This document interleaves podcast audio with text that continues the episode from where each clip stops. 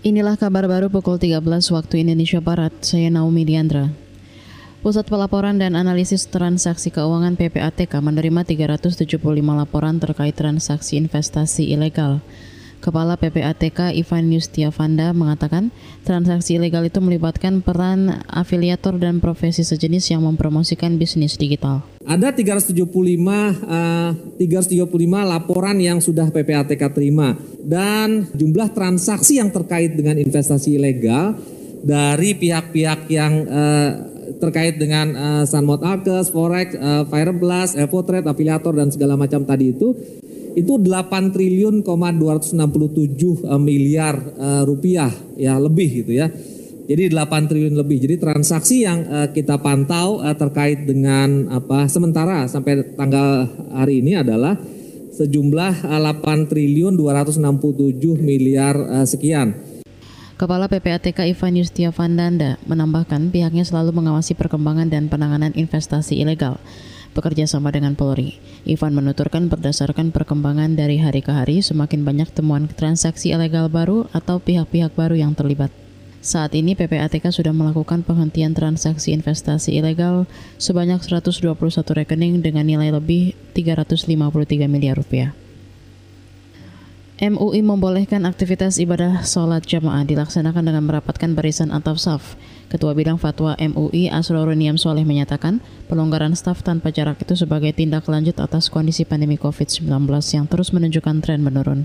Selain barisan atau saf alat, aktivitas pengajian juga sudah bisa dilaksanakan asalkan tetap disiplin menjaga kesehatan. Asrorun juga berharap datangnya bulan suci Ramadan dijadikan momentum untuk meningkatkan ibadah, syiar keagamaan, dan membangun solidaritas sosial.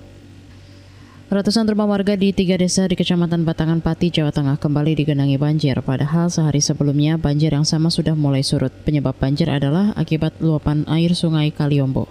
Informasi selengkapnya kita simak bersama Agus Pambudi langsung dari Pati, Jawa Tengah. Meski sempat surut, banjir kembali melanda Desa Ketitang Wetan, Desa Ngening, dan Desa Kuniran, Kecamatan Batangan dengan ketinggian air hingga 1 meter. Banjir datang pada Kamis 10 Maret 2022 sekitar pukul 3 dini hari itu membuat warga panik. Menurut Sudadi, warga setempat banjir di tempat ini sudah keempat kali dalam dua pekan ini. Selain pendangkalan kedalaman sungai Kaliombo, banjir tersebut juga disebabkan dengan intensitas hujan yang tinggi yang turun di kawasan atas seperti di Pucawangi dan Jaken, sehingga sungai tidak mampu menampung volume air yang melimpah. Ya ini banjir yang terbesar. Ketinggian air banjir kira-kira ya satu meteran.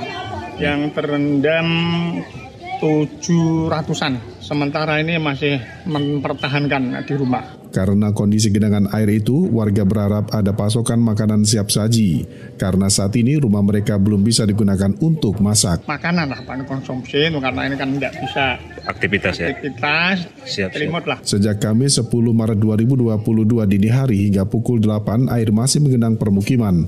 Meski tidak ada yang mengungsi, namun warga menunggu air hingga surut untuk membersihkan rumah mereka dari lumpur akibat banjir. Agus Pambudi, Radio Paspati melaporkan untuk KBR. Saudara, demikian kabar baru KBR. Saya Naomi Liandra, undur diri.